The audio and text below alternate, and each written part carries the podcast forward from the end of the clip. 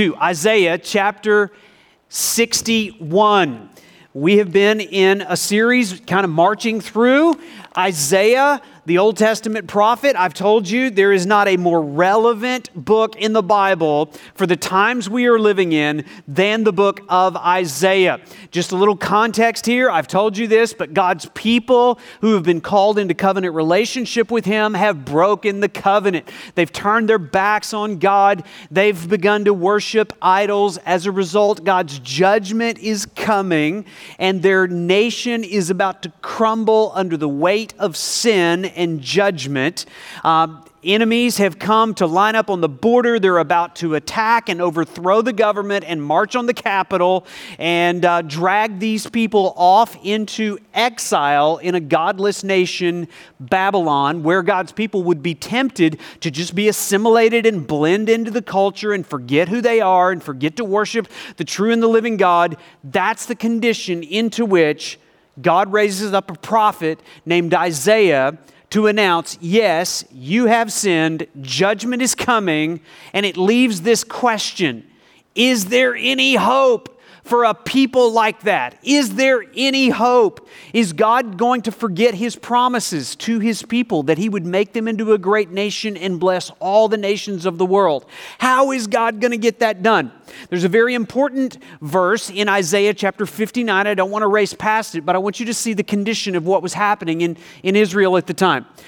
Behold, the Lord's hand is not shortened that he cannot save, or his ear dull that he cannot hear. But your iniquities, your sin, have made a separation between you and your God, and your sins have hidden his face from you so that he does not hear. So the question is how is God going to turn this sinful, idolatrous people back to Him? How is He going to close the separation? How is He going to forgive iniquity? How is He going to wash them and cleanse them? And as I told you, we read chapter 53, where God promises He's going to send a servant Savior, a Messiah. And this servant Savior is actually going to suffer as if he was separated from God. And we know looking back on this, of course, that was Jesus who came and on the cross. Our iniquities were laid on him, and the separation between God the Father and God the Son took place on the cross, he became our substitute. That's what chapter 53 was all about. And then in chapter 54, we find out the results of that salvation that God brings back the covenant relationship between his people and himself. And then in chapter 55, last week, we looked at how all those who thirst, for this kind of relationship with God can come and drink deeply of the fountain of living waters, forsaking the broken cisterns that we dig holes to try to find something to quench our thirst. If we'll come back, then He closes the gap of separation. Now that brings us to chapter 61. Chapter 61 of Isaiah is one of the most important chapters in the scripture. How many times have I said that as we've marched through the book of Isaiah? But it is so critical that we even see Jesus preaching from this chapter in Luke chapter 4. I want to give you the big idea of the message here today. Here's where we're going. The mission of the Messiah is three things to recreate a righteous people, these people that have been separated by God, these people that have been flooded with iniquity. This Messiah is going to recreate this righteous people that point all people on the earth to the Lord for the joy of the Lord. That's what we're going to see in Isaiah 61 and 62. And so I want to read here uh, just from that passage here for a moment. You got your Bibles open? Say, the Bible's open. And we're reading in Isaiah 61, verse 1. The Spirit of the Lord God is upon me. This is speaking of the Messiah. There's going to be the Spirit of God that's going to be upon this Messiah. Because the Lord has anointed me to bring good news to the poor. He sent me to bind up the brokenhearted, to proclaim liberty to the captives, and the opening of the prison to those who are bound, to proclaim the year of the Lord's favor and the day of vengeance of our God, to comfort all who mourn, to grant those who mourn in Zion, to give them a beautiful headdress instead of ashes, the oil of gladness instead of mourning, the garment of praise instead of a faint spirit, that they may be called oaks of righteousness, the planting of the Lord. Speaking of church planting, the planting of the Lord, that he may be glorified. So, there is a mission that God has sent this Messiah to fulfill. If you were paying attention very closely, you saw seven very specific two statements, the word T O. He is sending this Messiah to do seven things on behalf of this wicked, idolatrous nation to bring them back into right covenant relationship with the Lord. By the way, the word Messiah that we use in the English language, it's not so much a word that you find in Scripture. There's actually two different places that is translated in the New Testament where we find the word Messiah, but we talk a lot about the Messiah. The Messiah, the word Messiah, comes from the word that we find in chapter uh, 61, verse 1, where he says, The Lord has anointed me. To be anointed means to be sent, it means to be given a mission. It means to be, to, there's something very specific that God wants this Messiah, this person, to do. So the Hebrew word for anointed one is where we get our English word Messiah. And the Greek word for anointed one is where we get our English word Christ. How many of you know that Christ is not Jesus' last name? Did you know that? It's not a last name, it's a title. The way that we would say President Biden is the way that we would say Christ Jesus. It designates his mission, it's his job description. And so the Christ, the Messiah, is the anointed one that was given a very specific mission to accomplish. And we just read it here. It is essentially to save to rescue this wicked, rebellious people that have turned their back on their God. So, the first point of the message we're going to see today is the goal of the Messiah's message. Now, we've just read these seven different things here, and I want you to remember that here we are in the year 2021 reading a passage of Scripture that was written 2,700 years ago. We are not the original audience to which Isaiah wrote this prophet. So I want you to put yourself in the DeLorean, go back 2,700 years ago, and I want you to imagine you are a citizen of the kingdom of Israel. God has been so gracious to call you of all the peoples of the earth and enter into relationship with you. And, and you've got the Ten Commandments, you've got the, five, the first five books of the Old Testament telling you God's law. Uh, you've got all these great promises about how God's going to make you into this great nation. It's going to bless all the nations of the earth. Um, you're going to inherit a land that He's promised. All this comes from promises that God made back in Genesis chapter 12 to Abraham. You're a part of His descendants. And yet you're watching your nation crumble you, you, you are about to be carried off from this promised land into exile, where you're going to be treated as a slave, essentially. And you're wondering, are we getting out of this alive? Has God forgotten us? What about all these promises? What, how is He going to get us out of this mess? That would be the question you would be asking. And into that context, the prophet Isaiah tells you there is going to be hope. There's going to be redemption. There's going to be a future for you. It would inspire you, and yet you would be tempted. The things that we just read are too good to be true.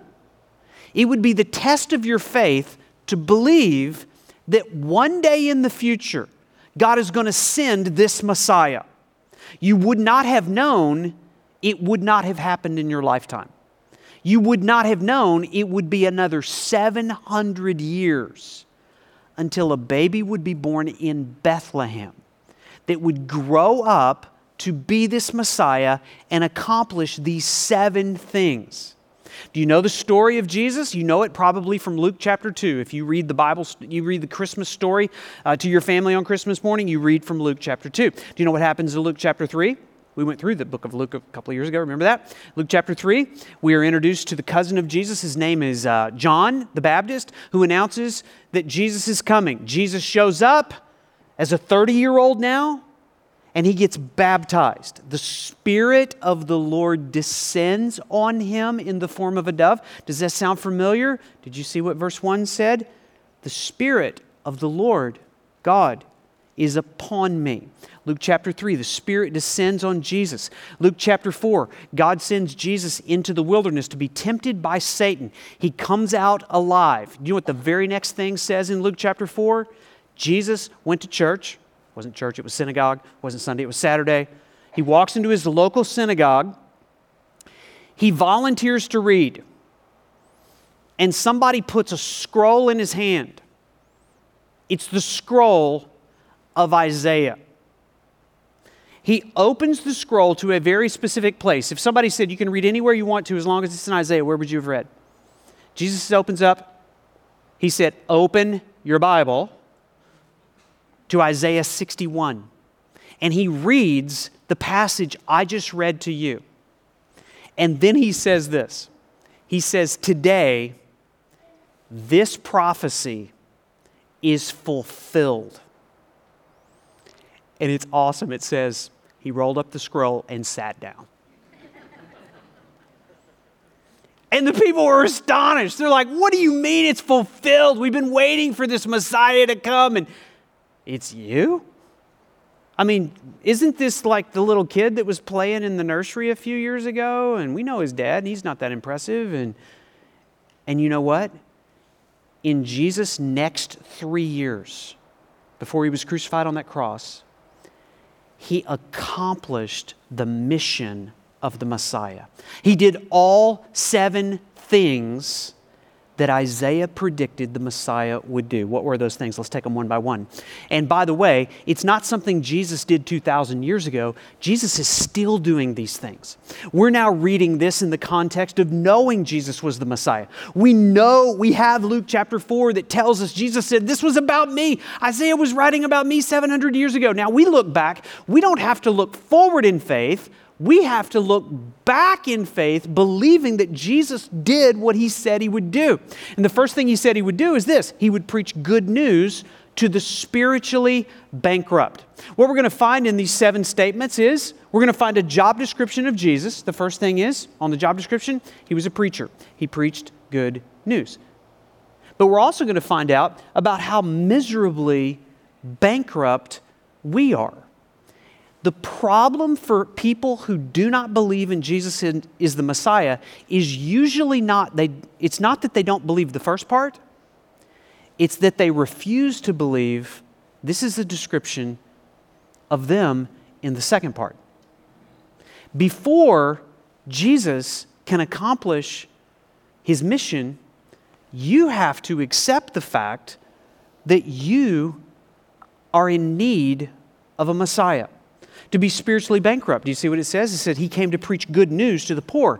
If you feel like you are rich and you have all that your, that your needs are met and your money can do everything that you need it to do, and you've, you've got moral behavior that gets credit with God. You know, it's like Bitcoin in heaven or something, you know. And it's like you, you put credits in there every time you pray a prayer, you come to church, or you give some money, especially on a day when it's 20 below zero. I mean, you get extra credit for that, right? So it's like you're, you're building up stock in heaven. If that's your belief system, then you are your own Messiah.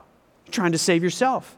It's only people that see themselves as spiritually bankrupt that know they have a debt, a sin debt so huge they can never pay it back that need a Messiah that can preach good news. And the good news is you don't have to pay it back.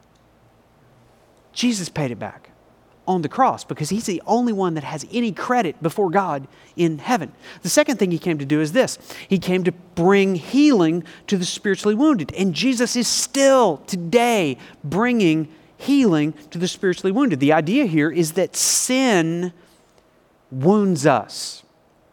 Usually they're self inflicted wounds. How many of you have some self inflicted wounds from some sins you committed? And he's like, Yeah, if I could go back in time in the DeLorean and not do those, I would not do those. But I was a knucklehead. And somebody told me not to do those things because they would wound me, but I did it anyway. And now it, yeah, you're, you're a sin wounded person.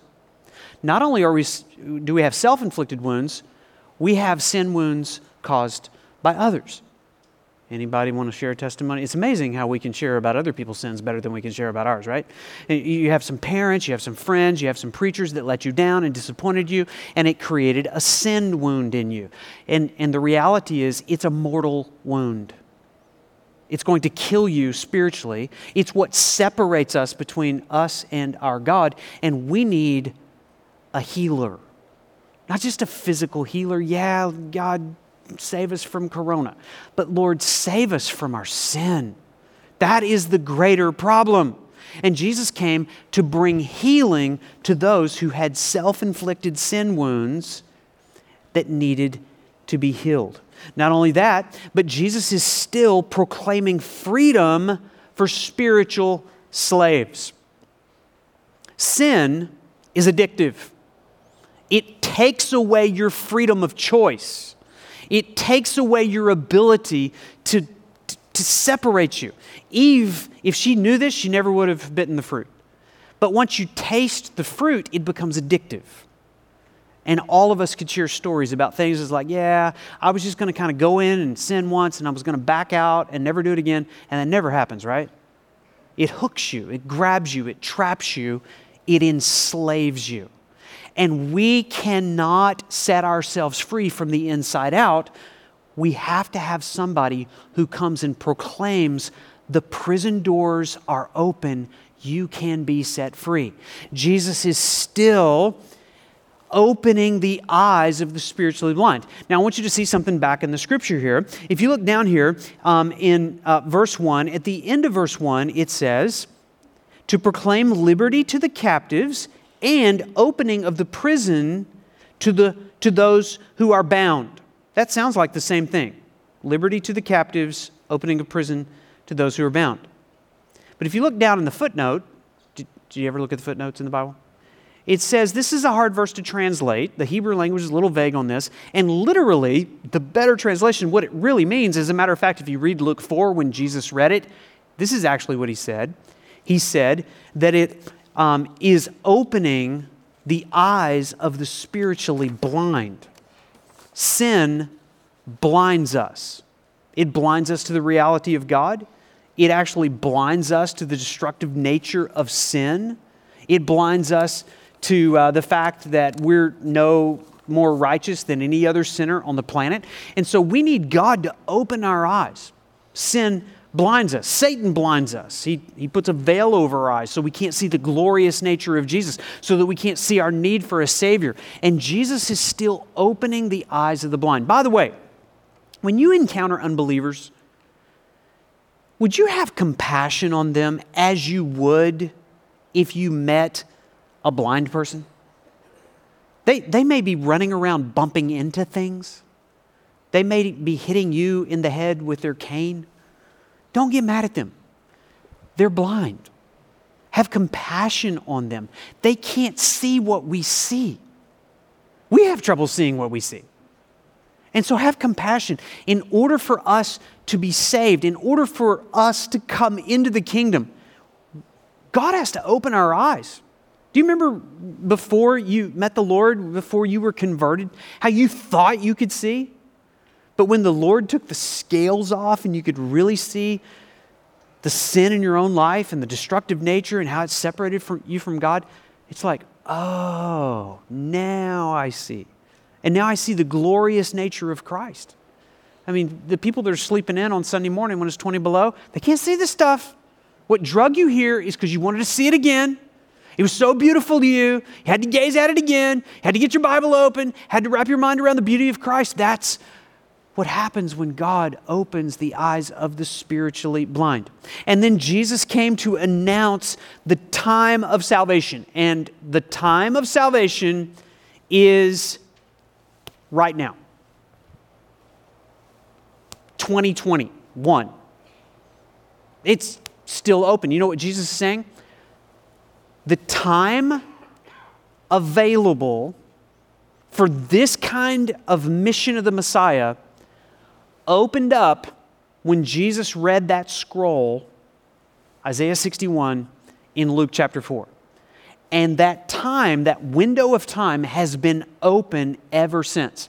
Let me tell you something really cool about Luke chapter 4. I'm trying to help you understand how your Bible connects together. This is why we read the Bible, it all connects together. Um, when Jesus read the scroll, he stopped before he got to the end of verse 2. He was reading, he read verse 2, to proclaim the year of the Lord's favor. And he rolled up the scroll and sat down. He didn't read the next line. What's the next line? And the day of the vengeance of the Lord. How many of you are glad that we are not currently living in the time of the vengeance of the Lord? Paul read it earlier in the scripture reading. There's going to come a day when the time of salvation is going to close. And we are going to experience the day of the Lord. We have no idea when that could be. That could happen before the end of this service.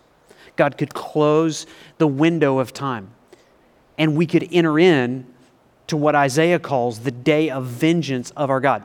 Let me teach you something a little bit about prophecy. When you read the Old Testament prophecies, you have to understand uh, something like this. Look at this picture. Here, here's, a, here's a picture of, of a mountain landscape, right? Now, when you look at these mountains, it just kind of looks like they're all together. But the mountains in the background could be hundreds of miles away than the mountains in the foreground. That's what reading prophecy is like. That's what chapter 61, verse 2 is right, is like. There is a gap of time between the first half of verse 2, the year of the Lord's favor, and the second part, the day of vengeance of our God. And so when Isaiah is writing this and the original author is reading that, it's like, is that the same day? Is that three minutes apart? Or is that 2,000 years apart? They didn't know. We, we don't know. We just know that we're living in the window in between the two advents of Jesus. So the first time Jesus came, he read the scroll and he announced, the year of the Lord's favor, and we use the word year, it's not like a 365 day year, it's talking about a period of time. And we've been living in this quote unquote year, this season of the Lord's favor. How do we know it's the Lord's favor? Because right now, if you will repent of sin and place your faith in Christ, you know what you get? You get grace, you get forgiveness, you get new covenant relationship with Jesus, and you don't get the vengeance of the Lord. But if you wait too long and that season ends, there will be no opportunity for you to experience the Lord's favor anymore. You will enter into the Lord's vengeance when the opportunity for salvation will be over. And the great news is this Jesus stopped before he read the day of the Lord's favor. And he said, You know what? The window's open. Time's open. So I'm here to announce the time of salvation is right here, right now. Here's another thing Jesus is still doing Jesus is still comforting those who mourn. Not because your team didn't make the Super Bowl, but because your sin has separated you from God those who will take the humble posture of understanding God is so holy, He is so other, He is unlike me. And there is this huge gap between who He is and who I am down here. I am so sinful. And to understand how that brings humility in your life. Here's another really important verse in Isaiah. I don't want to skip by.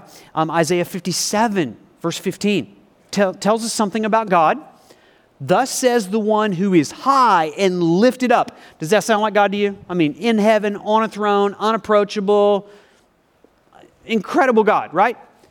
He inhabits eternity. He existed from eternity past, He will exist in eternity future.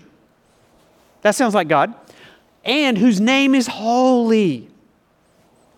He says this I dwell in a high and holy place. Does that surprise anybody? Is that news for anybody? Does everybody understand that God dwells in a high and holy place?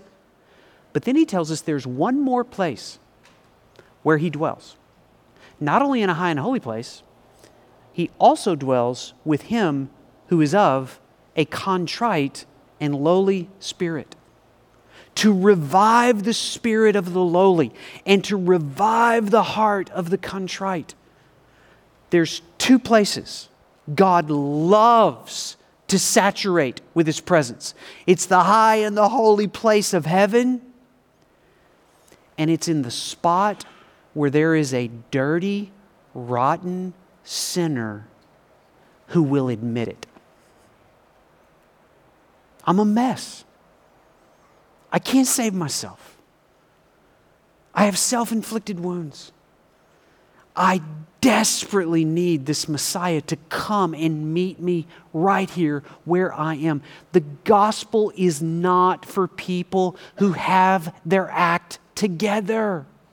The gospel is for people who are of a contrite and lowly spirit, who will humble themselves before a high and lifted up holy God and say, God, I'm right here. I don't know why you'd want to have anything to do with me. I don't know why you'd bother with me, but would you meet me right here, right now, in the condition that I am?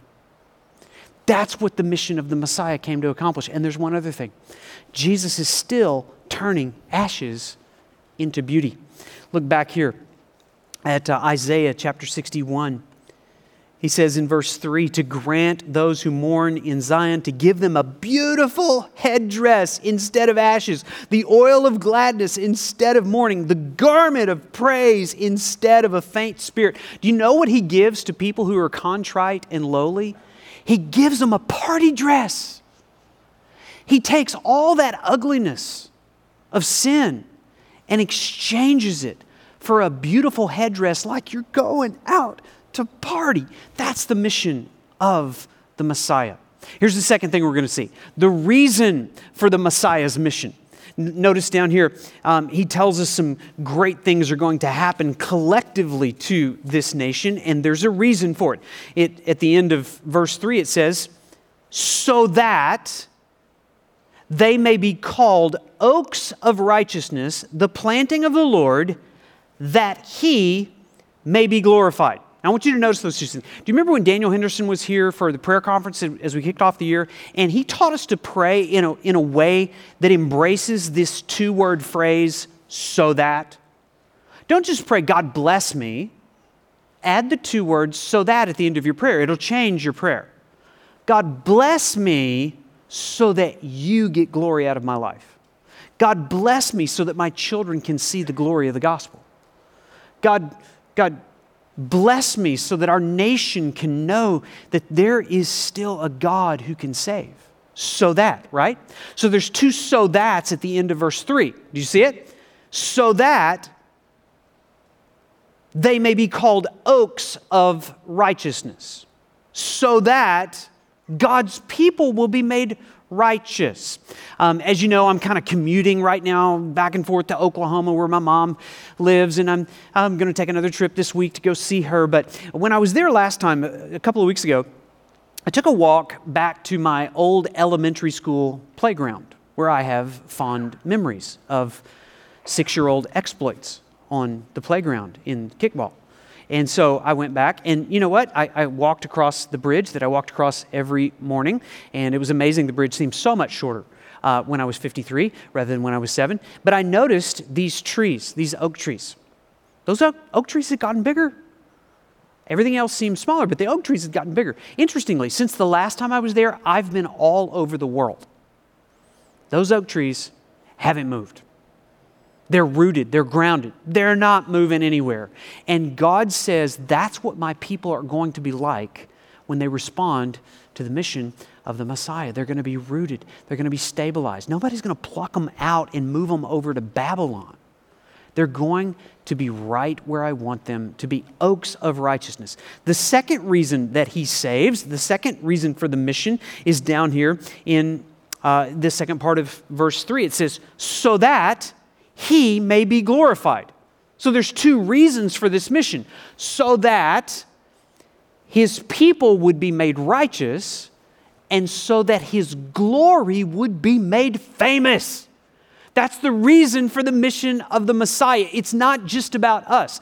God doesn't just save us from something, sin, He saves us for something, our righteousness and His glory. That's the reason for this mission. And I want you to see the third thing here. It says, um, the joy of the Messiah's mission, the joy of the Messiah's mission. Notice here in verse 10, he says, I will rejoice. I will greatly rejoice in the Lord. My soul will exult in my God. Do you see the word exult there?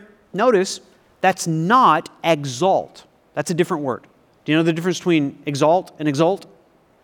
To exalt means to externally lift something higher, to elevate it. Of course, we exalt the Lord with our praises. We spent a significant amount of time this morning exalting the Lord as the Messiah, right? But to exalt is what happens internally in the person who exalts Jesus as the Messiah. To exalt is this overwhelming, unstoppable joy that comes from knowing our God wins. He is glorified, we are made righteous. It's all going to turn out exactly the way He promised in the scripture. It says, I will rejoice in the Lord. So there's a joy that comes from the oak of righteousness, but that's not the only one. My soul shall exult in God, for he has clothed me with garments of salvation. He has covered me with the robe of righteousness. As a bridegroom decks himself like a priest with a beautiful headdress, and as a bride adorns herself with jewels. So I want you to skip down to chapter 62, just real quick. Look down at verse 3 because he continues this theme about this kind of wedding attire and this, this bride and this groom. Are you getting a picture of a, of a newlywed couple that are rejoicing? Notice what he says in verse 3 of chapter 62 You shall be a crown of beauty in the hand of the Lord, and a royal diadem in the hand of your God. Verse 4 You shall no more be termed forsaken. Do you notice how it's capitalized there? It was a title, it was a name.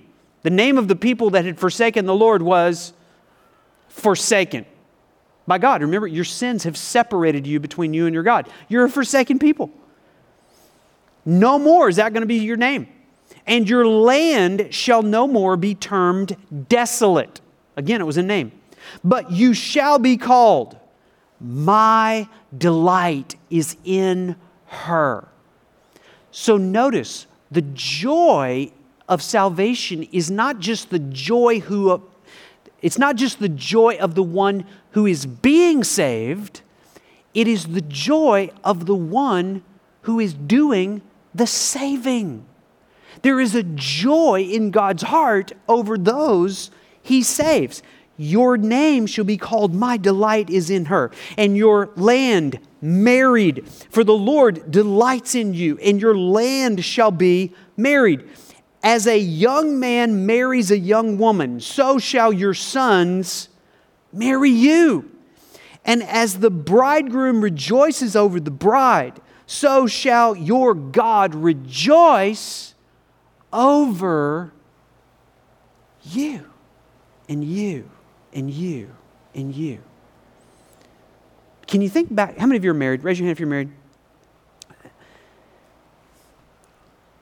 Those of you that didn't raise your hand, how many of you would like to be married? Right. Let's all get in a room after the service. We can work some stuff out, okay? if you want. It's not that hard. Listen, um, last wedding I went to was uh, the wedding of my, my son, Zach, and his new bride, Gigi. And you know what? Um, a wedding is a very scripted thing, right? I mean, you have to, ha- it's, it's such a big ordeal, you have to rehearse it. And, and you have to have the people come at the right time, and you have to know how to walk and when to walk and, and cues, because it's, it's kind of a formal occasion, right? Did you know I have never been a part of a wedding where I had to script this? That just happens. That's just exulting over the fact that I got her and she's mine And, and you enter into this newlywed phase where you don't need marriage counseling. It just, somehow you just kind of figure out how life works. And then after a while, you know, it, it, marriages tend to drift from one another into like, like this business partnership. And then after a while, you get teenagers and you're just kind of running a bank and a hotel for your children, right? That's just kind of the way it works. But that's not the way it starts. This kind of love c- comes from knowing we're in a covenant, permanent relationship with the one that brings me the most joy on the planet. Right? Do you remember that? Now, listen, if you need a little marriage counseling, we, we can help you get back to this. The, the Lord has a lot of things to say about that. But the model for marriage is the covenant relationship that the Messiah has with those he enters into a covenant love relationship with. That separation, that divorce, that forsaking that happens when we turn our back on the one that loves us most, spiritually speaking, is restored when the Messiah comes to us and he says, I'm here to bring good news to the poor. I'm here to set the captives free. I'm here to comfort those who mourn. The invitation is open. The year of the Lord's favor is now. The time of salvation is now. Will you come? Will you respond? Will you believe the second half of everything that was on that list? I am spiritually bankrupt. I am mourning. I am sin wounded. Until you get there, the mission of the Messiah is not accomplished until you respond to that message. We've got so many great songs that we sing around here as a church. Did you know that, that I mean, Micah and the worship team, we, we are very, very particular about the particular songs we sing. There are certain songs we don't sing because the lyrics aren't biblical. But there are certain songs that we sing because there are. There's, there's a, a song out there that some churches don't sing because there's a line in the song that freaks them out. The song is called Good Grace, and we sing it around here a lot. The line that's kind of controversial in that song goes like this God is madly in love with you. That just kind of sounds like Zach and Gigi just doing like, you know, personal displays of affection. I'm like, is, is God's love reduced down to just kind of a, a, a romantic love that He has with us? Listen, God's love is not romantic, but God's love is a covenant love where He expresses in terms that we can understand how valued you are, how cherished you are, how treasured you are. And you need to hear that today. God loves you. No matter what you've done, no matter how much you've turned your back on Him, no matter how much you've gotten trapped in sinful, idolatrous, sensual things, if you will come to Him and say, Lord, open my eyes. I want to see you in all of your glory. I, I, have got nothing to bring but ashes, and you're offering me a headdress and a party dress and you you actually want to hang out with me? That's what God's good grace does. I want you to stand with me right now. We're going to sing that song. I knew that you probably knew that. We're going to sing that on the way out of here. I want to pray for us. And I pray that in this moment, you will see yourself as someone who is deeply loved by an eternal God. Let's pray together. Father, thank you that though our sins have separated us from you. You long to restore us to the relationship that you intended. And Lord, the scripture that we've read today, 700 years after Jesus, you showed up and you read it again. And you, you read it as, a, as an announcement to us that you are the Messiah that we desperately need. And we come as a people with broken hearts, contrite in spirit, owning our sin, not defending, not excusing, not blaming our sin on others. God, we need you to save us every day. Jesus, you are still healing. the wounds of sin. Would you do that today in us? And God, remind us of the deep love you have for us in spite of our sin. We pray in Jesus' name. Amen.